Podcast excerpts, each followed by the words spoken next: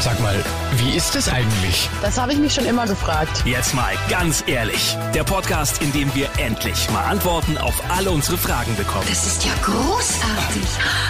Und hier ist der Mann, der Licht ins Dunkel bringt. Martin Brockmeier. So sieht's aus und damit hallo und herzlich willkommen zu einer neuen Folge von Jetzt mal ganz ehrlich. Und jetzt muss ich etwas zugeben. Ich bin echt leicht aufgeregt. Denn heute ist sie da. Die Folge, nach der mich schon so viele von euch gefragt haben, wann kommt sie denn endlich? Und heute ist es soweit. Heute sprechen wir über das Thema Sex. Ja, die schönste Nebensache der Welt ist es ja. Aber manchmal ist sie auch reichlich kompliziert. Wenn der Sex nicht mehr ganz so gut ist und vor allem nach vielen Jahren in der Beziehung irgendwie auch eingeschlafen ist. Darüber wollen wir heute unter anderem sprechen und zwar mit einer Expertin, nämlich Sexualtherapeutin Heike Melzer aus München. Hallo Frau Melzer, schön, dass Sie sich Zeit genommen haben. Ja, hallo. Frau Melzer, kommen wir gleich zur Sache. Wie wichtig ist denn guter Sex? Da würde ich jetzt mal definieren, was überhaupt Sexualität ist. Wir haben äh, nämlich Sexualität in drei Dimensionen. Einmal haben wir Sex, um Kinder zu zeugen, also der biologische Akt. Dann haben wir Sex als nonverbale Kommunikation, als Ausdruck von Emotionalität, Liebe, Zuneigung, also dieser gesamte emotionale Part. Und wir haben Sex, das ist vielleicht dann mehr der triebhafte Part, wo Orgasmen eine Rolle spielen, wo Abwechslung, Abenteuer, Aufregung ähm, und sagen wir mal, also dieser Push-Button ins Belohnungssystem eine Rolle spielt. Also es sind meines Erachtens die drei Dimensionen. Und je nachdem, in welcher Lebensspanne wir uns befinden, nimmt die eine oder andere Dimension mal überhand. Aber generell ist es wichtig, zumindest ab der Pubertät bis zur späten Menopause, Andropause, die ist weniger bekannt bei den Männern, also bis ins hohe Alter hinein hat Sex schon einen großen Stellenwert. Und ich denke, gerade wenn es fehlt, das sieht man bei der katholischen Kirche, dann kommt es oftmals zu äh, abenteuerlichen anderen Parallelwegen. Bei der, bei im ehelichen Zölibat, sage ich mal, wenn es fehlt, äh, ist der nächste Partner auch nur ein Klick entfernt. Also schon ein relativ spannendes und ein lebensbegleitendes Thema. Wenn ich mir jetzt mal das Publikum von meinem Podcast anschaue, die meisten sind so zwischen 20 und 40. Welche von den drei Formen ist da die vorherrschende? Ah, da haben wir alle drei Formen. Also 20 bis 40, äh, ich würde mal sagen, 20 bis 30 ist vielleicht eher so die äh, Exploration der triebhaften Seite mit hoffentlich nicht zu vielen Kollateralschäden, was äh, die Schwangerschaft angeht oder sexuell übertragbaren Erkrankungen. Spätestens so ab 30 schaltet es bei den Frauen meistens über äh, in Beziehungen, die auch tragend sind, wo man eine gemeinsame Vision hat, wo man vielleicht auch das Thema Kinder mit unterbringen kann. Und äh, dann ist es ganz wichtig, dass man auch in Bezug auf Liebesbeziehungen Gas gibt und dann im Zweifelsfall auch die Sexualität mit eingepackt hat und dann vielleicht auch noch eine gemeinsame Vision hat. Also das ist eine spannende Zeit. Aus Sicht der Wissenschaft, wie oft sollte man ungefähr Sex haben? Das ist ja fast schon banal, die Frage, also die quantitative Frage. Ja. Äh, die kann ich Ihnen so nicht beantworten, weil letztendlich Sexualität so vielfältig ist, wie Menschen da draußen sind. Also wir haben die Gruppe der Asexuellen, die sagen, I don't care. Mhm. Äh, äh, macht doch, was ihr wollt, aber Sexualität spielt, also die triebhafte Seite der Sexualität spielt für mich überhaupt gar keine Rolle. Die habe ich ausgegliedert. Ich habe hier in meiner Praxis mehr die hypersexuelle Seite, also auf der andere, das andere Ende der Fahnenstange diejenigen, die den Schalter nicht mehr ausfinden. So, und äh, dann würde ich jetzt auch fragen, weil jetzt die Frage so trivial ist, mit sich selbst, mit anderen. Ja, äh, Sex mit sich selbst haben wir immer mehr, Sex mit anderen haben wir immer weniger. Ich vermute mal, dass die Frage jetzt in Richtung Partnerschaft gemeint ist. Jo. Und eine verbindliche Partnerschaft, weil es gibt ja auch Freundschaften Plus oder mhm. Sex Buddies oder Polyamorie und es gibt äh, Affären etc. pp. Also es gibt so viele Formen von Partnerschaften mittlerweile, dass man immer versuchen muss, richtig die, äh, die Definition auch zu verstehen. Aber ich würde mal sagen, am Anfang der Beziehung kommt man normalerweise nicht mehr aus dem Bett raus. Das ist diese haptische Phase, wo man erstmal in die Bindung tritt. Mhm. Äh, dann gibt es die äh, Beziehungen, die vielleicht auch schon Kinder haben. Da, da spielt Sexualität vielleicht wirklich äh, die, da wandert das auch ganz unten an der Agenda. Da gehen, sind andere Dinge, wie zum Beispiel regelmäßig Schlaf finden und äh, mal so überhaupt mal wieder irgendwas für sich selber machen, spielt da mehr eine Rolle. Sie werden alle möglichen Zahlen finden, aber vielleicht der Bundesdurchschnitt bei Langzeitpaaren ist vielleicht einmal in der Woche. Es hat aber abgenommen, aber die Zahl der Selbstbefriedigung oder der Häufigkeit der Orgasmen in Eigenregie haben zugenommen. Liegt es auch an der jetzigen Lage durch Corona bedingt oder war das schon vor Corona so?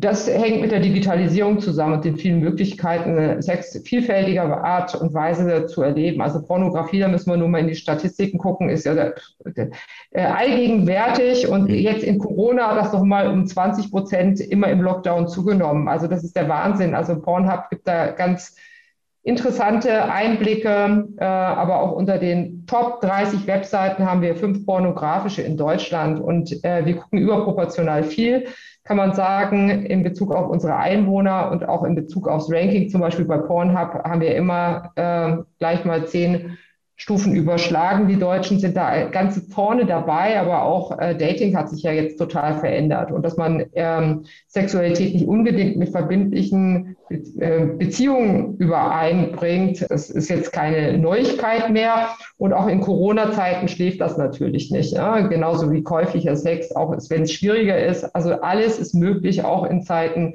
des Coronas und mit unverbindlichen, käuflichen, digitalen Reizen und bei den Frauen dann mehr auch, sagen wir wir mal, die ganzen Hightech-Sex-Toys, sich zu vergnügen, das ist ja jetzt zunehmend autarker geworden. Also ich nenne das immer so eine Autonomisierung der triebhaften Seite. Und da hat Corona sicherlich auf der einen Seite noch einen Anschub gegeben, weil wir sitzen jetzt hier gerade auch digital und nicht mhm. äh, mit einem Mikrofon äh, voreinander. Homeschooling, Homework. Ich, ich mache viele meiner Gespräche jetzt über Video. Okay. Also diese Abkopplung von analogen und digitalen Reizen. Es gibt so eine Art gedoppeltes Leben auch im digitalen, auch in der Sexualität.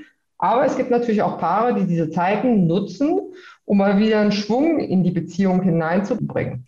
Da will ich anschließen. Viele Paare verbringen so viel Zeit wie noch nie oder wie schon seit langem nicht mehr miteinander durch Corona. Genau. Ähm, nur im Bett funktioniert es bei manchen nicht mehr so. Wie ähm, ja, ja wie sollte man da Schwung wieder ins Sexleben reinbringen? Insbesondere vor dem Hintergrund langjährige Beziehung.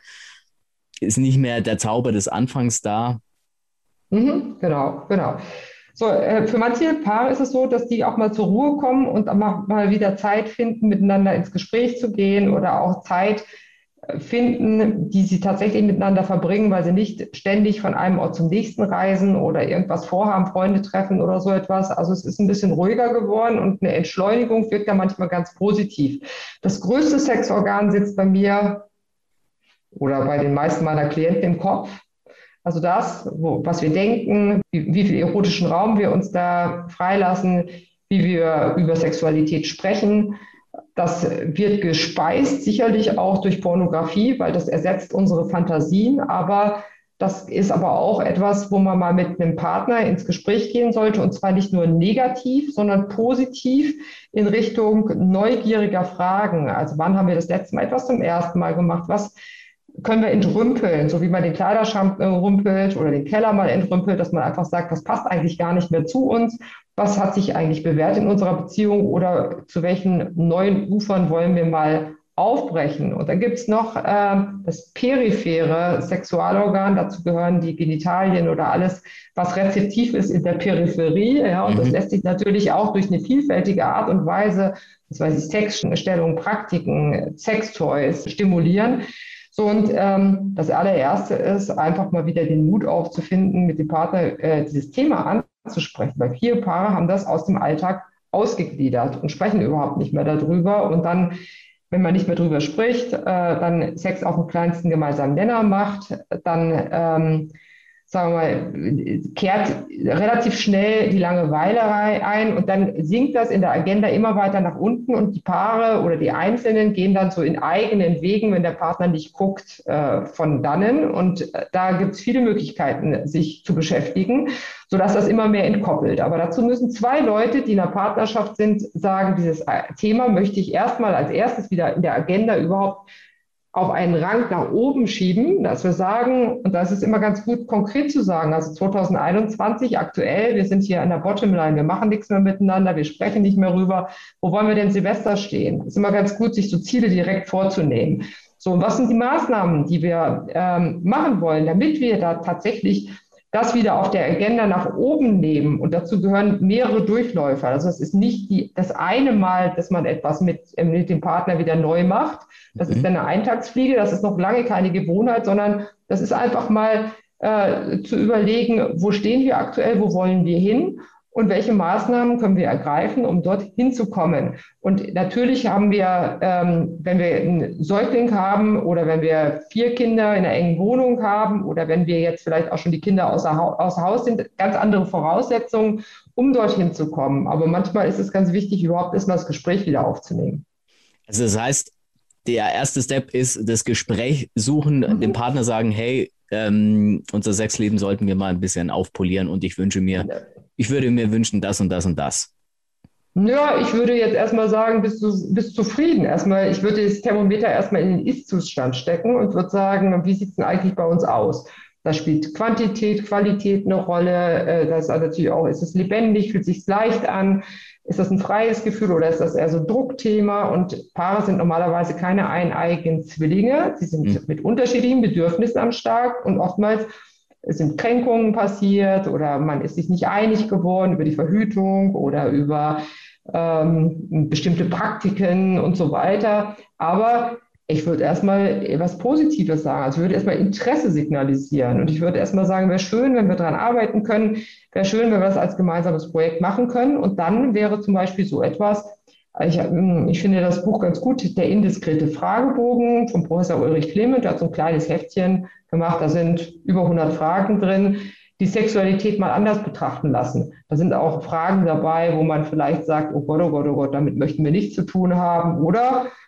Aber das sind vielleicht auch Fragen, die man sich noch nie gestellt hat oder die man dem Partner äh, vielleicht sich auch nicht traut zu stellen. Aber wenn sie mal im Fragebogen stehen, dann kann man sie auch einfacher mal ähm, ansprechen und dann sucht man sich vielleicht drei Fragen für den Partner aus. Der Partner sucht sich drei Fragen für den anderen aus und dann setzt man sich mal gemütlich abends hin beim Gläschen und bespricht mal solche neuen Fragen und lässt auch mal wieder, sagen wir mal, ein bisschen neu, äh, neuen Raum entstehen, Neugier und äh, legt mal eher so den Wert auf sexuelle Fantasien, aus, auf ungelebtes Leben, äh, auf Sehnsüchte, auf positive Dinge. Es ist immer gut, in Richtung Anstrebungsziele zu gehen und nicht in Richtung Vermeidungsziele. Also das Gespräch zu beginnen, zu sagen, hier läuft ja nichts, wie wollen wir es auf, äh, aufbessern, ist eventuell schon wieder eine Einladung, dass Druck entsteht auf der anderen Seite. Okay. Oder zu sagen, warum hast du eigentlich äh, keine Lust mehr?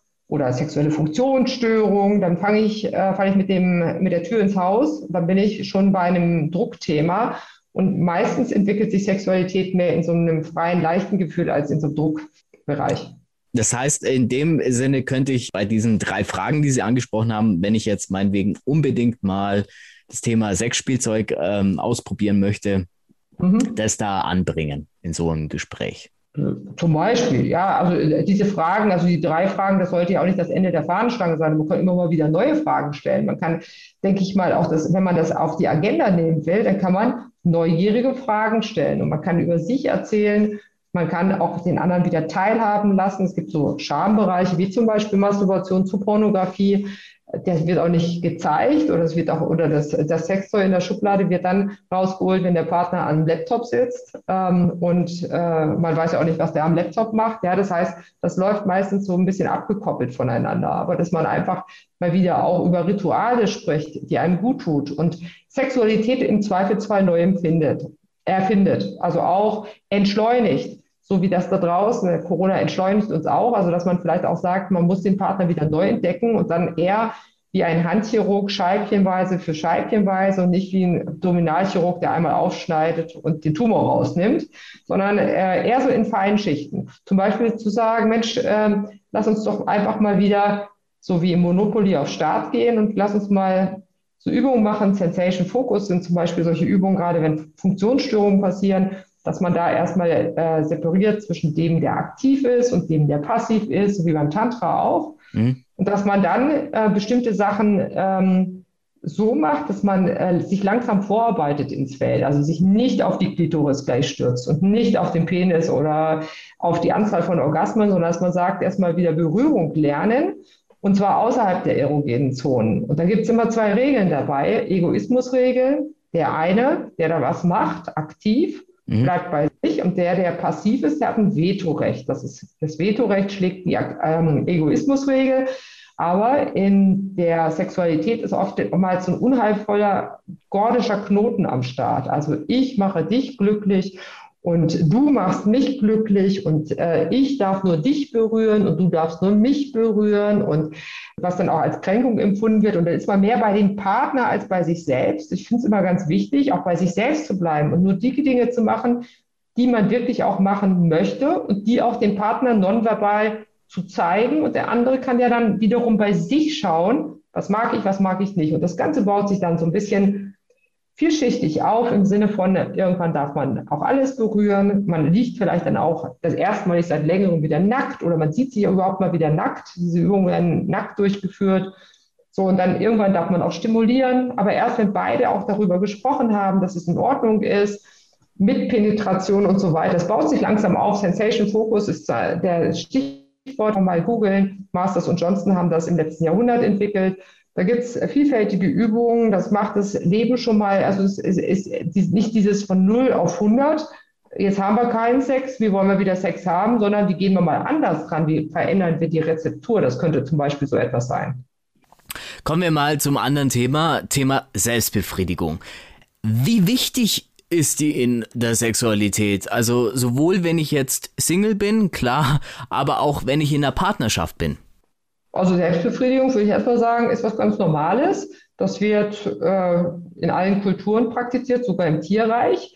Und das gibt es auch schon, solange es Menschen gibt. So, das ist auch erstmal etwas, mal sich selber zu erkunden oder zu explorieren, also hat man diesen partnerschaftlichen äh, Druck nicht zu performen. Man kann sich selber recht machen, man kann sich selber austesten, was mag man, was mag man nicht. Und wenn man sich weiß, wie man selber funktioniert, dann kann man das auch besser in der Trans Partnerschaft transformieren. Mhm. So, es gibt natürlich Leute, die haben mehr Sexdrive, andere, die haben weniger Sexdrive. Also für manche ist das äh, nicht wichtig, für andere ist das wichtig und dann sprechen Kulturen und Kirchen manchmal mit rein und die haben meistens so einen erhobenen Zeigefinger, so das macht man nicht, der liebe Gott guckt zu, da wirst du blind von oder so, also so solche Ammenmärchen aus, aus dem letzten Jahrtausend, aber manchmal äh, spielt das durchaus eine Rolle, also ein, ein braves Mädchen macht das nicht, oder darf man da nicht auch drüber erzählen? Es hat eine Schamkomponente, es wird selten drüber gesprochen, aber es wird doch sehr, sehr, sehr, sehr, sehr, sehr, sehr oft praktiziert. Heutzutage kann man das mit so starken Reizen machen. Ich vergleiche es mal beim Essen wie Geschmacksverstärker und künstliche Aromen und Zucker in Kristallform und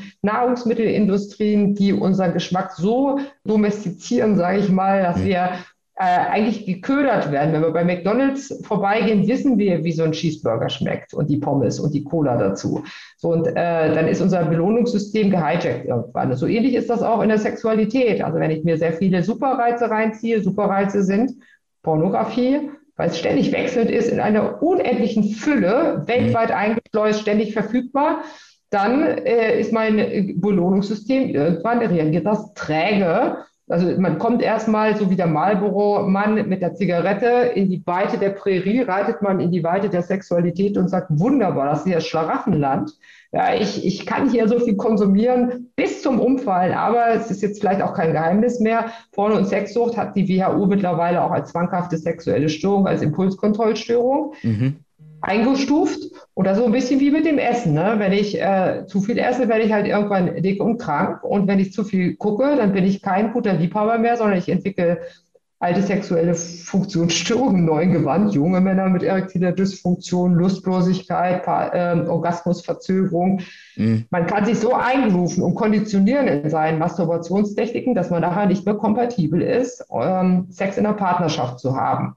So, äh, dazu gehören übrigens auch Sextoys. Ich finde, Pornos ist Genussmittel, Sextoys ein Genussmittel. Also diese ganzen Möglichkeiten, die wir haben, das ist erstmal was Gutes. So ähnlich wie eine Praline auch was Leckeres ist. Aber wenn ich halt mich nur von Pralinen ernähre, dann habe ich Probleme. Und das finde ich mehr und mehr Menschen, die diesen Schalter nicht mehr ausfinden und die dann sich in so Silos bewegen. Ich hatte gerade einen Klient, der schaut 15 bis 20 Stunden pro Woche bis zu 10 Orgasmen am Tag und kriegt sein Studium nicht fertig. So, der hat sich massiv in eine Sackgasse manövriert und das ist keine Seltenheit. Und der sieht so aus, Fast so wie Sie, Herr Bruckmeier. Oh, oh, hey. Jetzt aber betone ich bin's nicht. Nein, nein, nein, nein, aber äh, es sind Leute äh, äh, wie du und ich und die Nachbarn oder Leute auf der Straße, die ganz unauffällig aussehen. Ja, also, und das sind manchmal schon echte Leidensthemen, die da ähm, ähm, aufschlagen. Bei mir in der Praxis natürlich bedarf es manchmal einem Aufschlag. Das kann sein, dass man ein Studium nicht mehr fertig kriegt, dass man in der Partnerschaft das Partner aufkündigen man äh, Konflikte mit dem Gesetz kriegt, weil man Missbrauchsmaterial anschaut, da ist man schnell dabei, äh, weil äh, das Geld ausgeht. Auch in diesem käuflichen Sektor kann man ganz schön viel Geld lassen. Das heißt, dieses zu viel, das ist heute das Thema. Und äh, mal sich ein Porno anschauen, vielleicht sogar mit dem Partner, der Partnerin zusammen. Warum nicht ein bisschen Neuerung reinbringen ins äh, Liebesleben? Weil kann man die Lust von draußen auf das Paar transformieren mal ein Sextoy bestellen und das auszuprobieren. Warum nicht? Das bringt ja Abwechslung rein. Äh, da, da kommt dieser Coolidge-Effekt ähm, zutage. Der Coolidge-Effekt ist letztendlich, passen Liebe und die triebhafte Seite der Sexualität nicht zusammen. Liebe braucht Nähe, die triebhafte Seite braucht irgendwie ein bisschen Abwechslung. Aber wenn wir immer mit dem Selbstpartner am Start sind, der danach noch älter wird, dicker wird, Haare verliert, was weiß ich, also nicht attraktiver wird und wir sind auf 18-Jährige konditioniert, dann macht das irgendwann keinen Spaß mehr. Und wenn ein neuer Partner kommt, dann ist diese Arousal-Funktion, also die, der, die Zeit, bis der Orgasmus passiert, eben kürzer. Und deswegen braucht es auch in Langzeitpartnerschaften immer mal wieder Neuigkeiten. Äh, man muss sich immer mal wieder das Rad neu erfinden, nicht vollständig neu, aber immer mal wieder auch kleine Nuancen an Neuigkeiten reinbringen, weil sonst wird es irgendwann trist und langweilig und dann dominieren die Differenzen, dann sprechen die Paare nicht mehr drüber und dann machen sie es nicht mehr und dann wartet der Dritte da draußen oder die Möglichkeiten die es sonst noch so gibt und die sind ja sehr bequem geworden. Und dann wird man im Zweifelsfall, wenn man eher in die Richtung Pornografie geht, nur noch Zuschauer beim Sex von anderen. Also ein bisschen wie wenn man Sport macht, im Trainingsanzug und vor der Sportschau hängt. Mhm. Dann sagt man sich, okay, irgendwas läuft da schief. Ich würde gerne nochmal zu dem Punkt einhaken, den Sie gerade erwähnt haben mit Ihren Klienten. Wie helfen Sie da solchen Leuten? Welchen äh, Leuten denn jetzt speziell Paaren oder eher äh, in, in dem Fall ähm, in dem Fall dem Pornosüchtigen, der ist eigentlich 15 Stunden da ähm, in der Woche Pornos anschaut. Das ist äh, okay, ja. Dazu müssen, dazu müssen wir einen eigenen Podcast machen. Also okay. Ein, und zwar ein sehr, sehr komplexes Thema. Und das ist ein multimodales Thema, aber es ist wichtig. Also soll ich es kurz machen? Aber kurz und knackig, dazu, ja. Ja, also das erste ist hinzusehen und zu erkennen, es gibt hier auch ein zu viel, also Psychoedukation. Wie funktioniert unser Belohnungssystem? Mhm. Wie äh, funktionieren Suchtkreisläufe? Äh, welche externen, internen Triggerpunkte habe ich? Also da, da bedarf es auch Wissen, sich anzueignen, damit man entsprechend steuern kann. Das Doofe ist, der Süchtige, dem wird das Steuer irgendwann abgenommen und dann wird er auch noch vernebelt. Das heißt, der ist manchmal blind in eigener Sache und der vernebelt auch das Umfeld. Oh. Und das ist ein doppelt schambehaftetes Thema. Also Süchte sind eh schambehaftet. Mhm. Ne? Der Alkoholiker trinkt auch dann manchmal heimlich oder der Esssüchtige haut sich die Milka-Schokolade, bevor die Familie nach Hause kommt, rein. Und so macht das der Pornosüchtige auch. Man sieht es nicht. Äh? Beim, beim Alkohol sieht man es irgendwann, beim Essen sieht man es, bei der Sexualität sieht man es nicht. Also das erste ist Wissen. Ähm, dann kann man auch versuchen, sein Verhalten zu verändern. So, dann sind nicht alle süchtig oder konsumieren gar nichts, sondern manche sind so in diesen Graustufen unterwegs. Ne? Und manche können es doch willentlich schaffen zu sagen, okay, ich habe es verstanden, ich reduziere das mal oder ich lasse mal die Finger davon, mhm. damit ich mich mal wieder reboote äh, oder dass ich einfach sensitiver werde äh, und auch vielleicht da in die Richtung wieder mehr Freude habe im partnerschaftlichen Sex. Wenn man es noch willentlich kann, ist das noch gut. Wenn man es nicht mehr kann, dann ist man beim Verhaltenstherapeuten. Der kann dann helfen, indem man das Unbewusste mit reinnimmt. Also nur das Bewusstsein der Wille scheint da nicht zu helfen. Dann ist es wichtig, auch das Unbewusste mitzunehmen, weil der typisch Süchtige geht von schlechten Gefühlen weg und der Gourmet geht zu guten Gefühlen hin. Da muss man gucken, woher kommen diese schlechten Gefühle.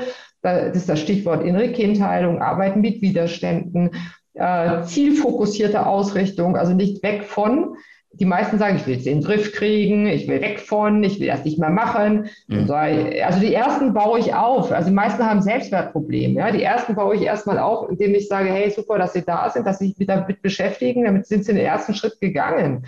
Ja, ähm, und dann, wohin die wollen. Die wollen alle in so ein freies Gefühl, in Leichtigkeit. Sie wollen die Kontrolle haben. Sie wollen bei sexuellen Funktionsstörungen, sie wollen, dass sie wieder sensitiv werden, rezeptiv für partnerschaftliche Reize, weil die Beziehungsqualität macht schon sehr viel in der Lebensqualität aus. Und irgendwann merken die Leute, dass sie in den Sackgassen der äh, Sexsucht stecken, stecken bleiben. Selbst die Krankenkassen erkennen es mittlerweile, die teure Videos produzieren und äh, ich habe immer wieder Leute auch, die ich motivieren kann, aus, die aus der Sucht rausgekommen sind, die dann auch in die Öffentlichkeit treten, die Bücher schreiben, die bei Podcasts Interviews geben. Alles ein sehr spannendes Thema. Dazu gehören auch Selbsthilfegruppen, die eine wichtige Rolle spielen. AS, Anonyme Sexsüchtige, SLAAs, Sex and Love Addicted Anonymous. Äh, lesen. Ich habe ein Buch geschrieben, Scharfstellung berichtet im Prinzip mein Blick als Sexualtherapeut auf die äh, Veränderung der Sexualität durch Digitalisierung. Das größte Kapitel ist Porno und Sexsucht. Mhm. Also es ist ein eigenes, großes, großes Thema. Das würde wahrscheinlich jetzt das Ganze hier sprengen. Aber das ist ein äh, heftiges Thema, ein zunehmend heftiges Thema auch bei Paaren. Auch bei weil Paaren. es natürlich ja, natürlich. Also ja, ich meine, äh, das sind ja nicht nur Singles, die konsumieren, ja, sondern gerade die Langzeitpaare die äh, vielleicht auch ein bisschen in der Tristesse aufgewacht sind mhm. und natürlich diese vielen bunten äh, Möglichkeiten haben. Und wenn der Partner natürlich sagt, hier kommt nichts mehr an oder hier verändern sich sexuelle Vorlieben so komisch über die Konditionierung des immer wieder gleichwährenden, Sie kennen vielleicht den Pavlovschen Reflex, äh, Futter mit Glöckchen und mhm. irgendwann ist Speichelfluss beim Glöckchen. So ist das auch mit den Fetischen. Ja, es, also es werden so viele Fetische haben wir jetzt wie nie zuvor. Da gibt es ja auch gute Communities, das ist aber eine zwanghafte Fixierung. Und wenn man einen Fetisch in der Partnerschaft entwickelt, den im Zweifelsfall der Partner nicht trägt, dann hat man halt ein Problem und dann oder auch äh, den Partner zu erwischen, wenn er Pornos konsumiert, wenn er so lustlos daherkommt oder die Kinder, die auch ins Bad gehen und äh, äh, die Eltern dann beim Masturbieren vor digitalen Kanälen feststellen. Das ist natürlich eine beschissene Situation. Ich habe da also ich hab jetzt so viele zahlreiche Situationen und Sprengstoff, was Pornos angeht. Äh, das ist ein zentrales Thema in allen Altersgruppen, aber auch bei Langzeitpartnerschaften, weil oftmals darüber gar nicht gesprochen wird. Darf ich meinem Partner oder sollte ich meinem Partner erzählen, dass ich Pornos schaue oder? Also sagen wir so, wenn ich in einer verbindlichen Partnerschaft bin, dann sitze ich mit meinem Partner aus in der Sexualität oftmals, ja, wenn ich das als äh, Monogamie definiere, in einem Boot. Da finde ich das durchaus wichtig, dass ich mich attraktiv halte für den Partner. Das fängt schon damit an, dass wenn ich in der Partnerschaft bin, ich 10 Kilo Gewicht zunehme und meinen Sport vernachlässige, mir in der Nase popel und rülpsel beim Essen und so, kommt alles vor in Partnerschaften, wenn man einfach sagt, oh, easy going, jetzt habe ich den ja fix, jetzt kann ich mich einfach mal so schleifen lassen. Dazu gehört es auch, dass ich in eine Abstinenz gehe, dass ich mich nicht zu sehr mit meinen eigenen Superreizwelten beschäftige, dass ich überhaupt noch Konnektivität habe zum Partner und eine Sexualität entwickeln kann. Und dazu gehören auch solche Fragen, die werden nur nicht immer häufig ganz ehrlich beantwortet. Wenn ich als Frau einen Partner frage, warst du schon mal im Bordell, kann ich davon ausgehen, dass diese Frage mir eigentlich knicken kann, weil normalerweise ist keiner der Männer je im Bordell gewesen. Aber ich weiß, dass eine Million Männer irgendwie bei ladies.de oder kaufmich.de aktuell ist ja ein bisschen Notstand, was Bordelle und Laufhäuser mhm. angeht, nach Frauen suchen. Also dass das schon ein großes Geschäftsfeld ist. So, das heißt, da ist eine hohe Chance, dass ich da gar nicht Fragen brauche, sondern dass ich indirekt über bestimmte Verhaltenszeichen erkennen muss, wie jemand funktioniert. Und die Pornosüchtigen, die sagen auch nicht, oh, ich bin pornosüchtig, ich habe es erkannt, sondern die sagen, ja, natürlich, jeder schaut mal ein Porno so, äh, das Ausmaß wird massiv verheimlicht vor dem Partner und manchmal sieht man das erst, wenn man die, ähm, den Server sich anschaut, weil die Polizei das abgeräumt hat und man dann den 300-seitigen Bericht kriegt, was dort alles für Material drauf war. Und dann erscheint es auf einmal und sagt man, oh, was für Zeit habe ich da eigentlich verbracht und was habe ich mir da eigentlich angeschaut und was hat es mit mir gemacht? So, äh, es gibt immer mehr Leute, die da aufwachen, aber es ist ein heißes Thema und heißes Eisen, was in Zukunft auch noch weiter, das, die, die Reize werden steigen, also in 3D-Welten mit virtuellen Spielen, wo man äh, haptische Reize übertragen kann, mit Sexrobotern, mit diese Real Sex Toys, die aus Japan oder Importschlager hier sind. Ähm, also es wird verrückter werden und dass man gesund dabei bleibt und dass unser archaisches Belohnungssystem da noch hinterherkommt, äh, da wird sich die Spreu vom Weizen trennen von den Leuten, die es verstehen und den Leuten, die Leute, die da Opfer von werden. Wir haben jetzt schon die Pornosüchtigen angesprochen welche Klienten oder welche Patienten kommen da zu Ihnen als Sextherapeutin? Also in welchen also, Fällen haben also, Sie sich da ähm, rumzuschlagen, sage ich jetzt mal? Äh, Sextherapeutin hört sich immer so ein bisschen Bildzeitungsniveau an. Also ich, ich bin Neurologin und Psychotherapeutin, also bin habe Medizin studiert, äh, habe Facharzt gemacht und habe eine Spezialisierung in Sexual- und Paartherapie. Mhm. Ich habe sowohl psychotherapeutische Patienten, die Depressionen haben oder Burnout oder in, in beruflichen Situationen zu mir kommen, aber ich habe natürlich viele Paare oder wenn sie Paare haben, haben sie meistens Sexualität mit am Start. So, und ich habe die große Spannbreite von Leuten, also zum Beispiel auf der quantitativen Schiene, wo Leute, und zu mir kommen immer Leute mit Leidensdruck. Ohne Leidensdruck kommt natürlich keiner. Ne? Also das Thema Hypersexualität, Pornosucht ist ein großes Thema bei mir.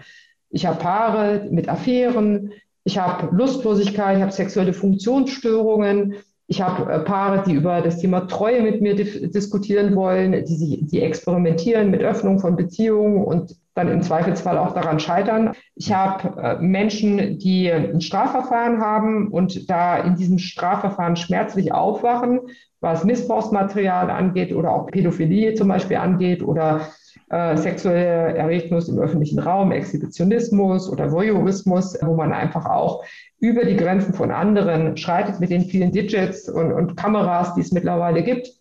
Es ist eine, ein unendlicher Bereich und gerade jetzt auch zu Corona kommen natürlich auch viele Paare, die auf, auf sich geworfen sind und auf einmal feststellen, dass sie Schwierigkeiten haben in dem Verhandeln von Sexualität. Der eine ist eher passiv, der will weniger, der andere ist eher ein bisschen experimentierfreudiger.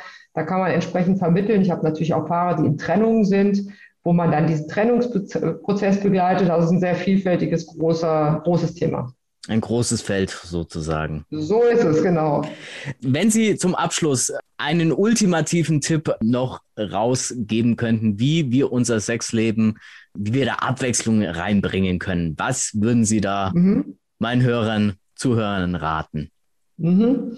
So, äh, es gibt da zwar nicht den ultimativen Tipp, aber ich glaube, es ist wichtig, äh, dran zu bleiben und kleine positive Signale in den Alltag hineinzuweben und da mal die Strickmuster oder die, das, die Rezeptur zu verändern. Das kann man zum Beispiel machen, indem man sagt, Mensch, das Jahr hat so und so viel gerade und ungerade Wochen.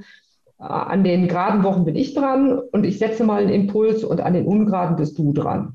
So, dass es so was Regelmäßiges wird. Und das kann so etwas sein wie, Mensch, wann haben wir das letzte Mal überhaupt gemeinsam geduscht?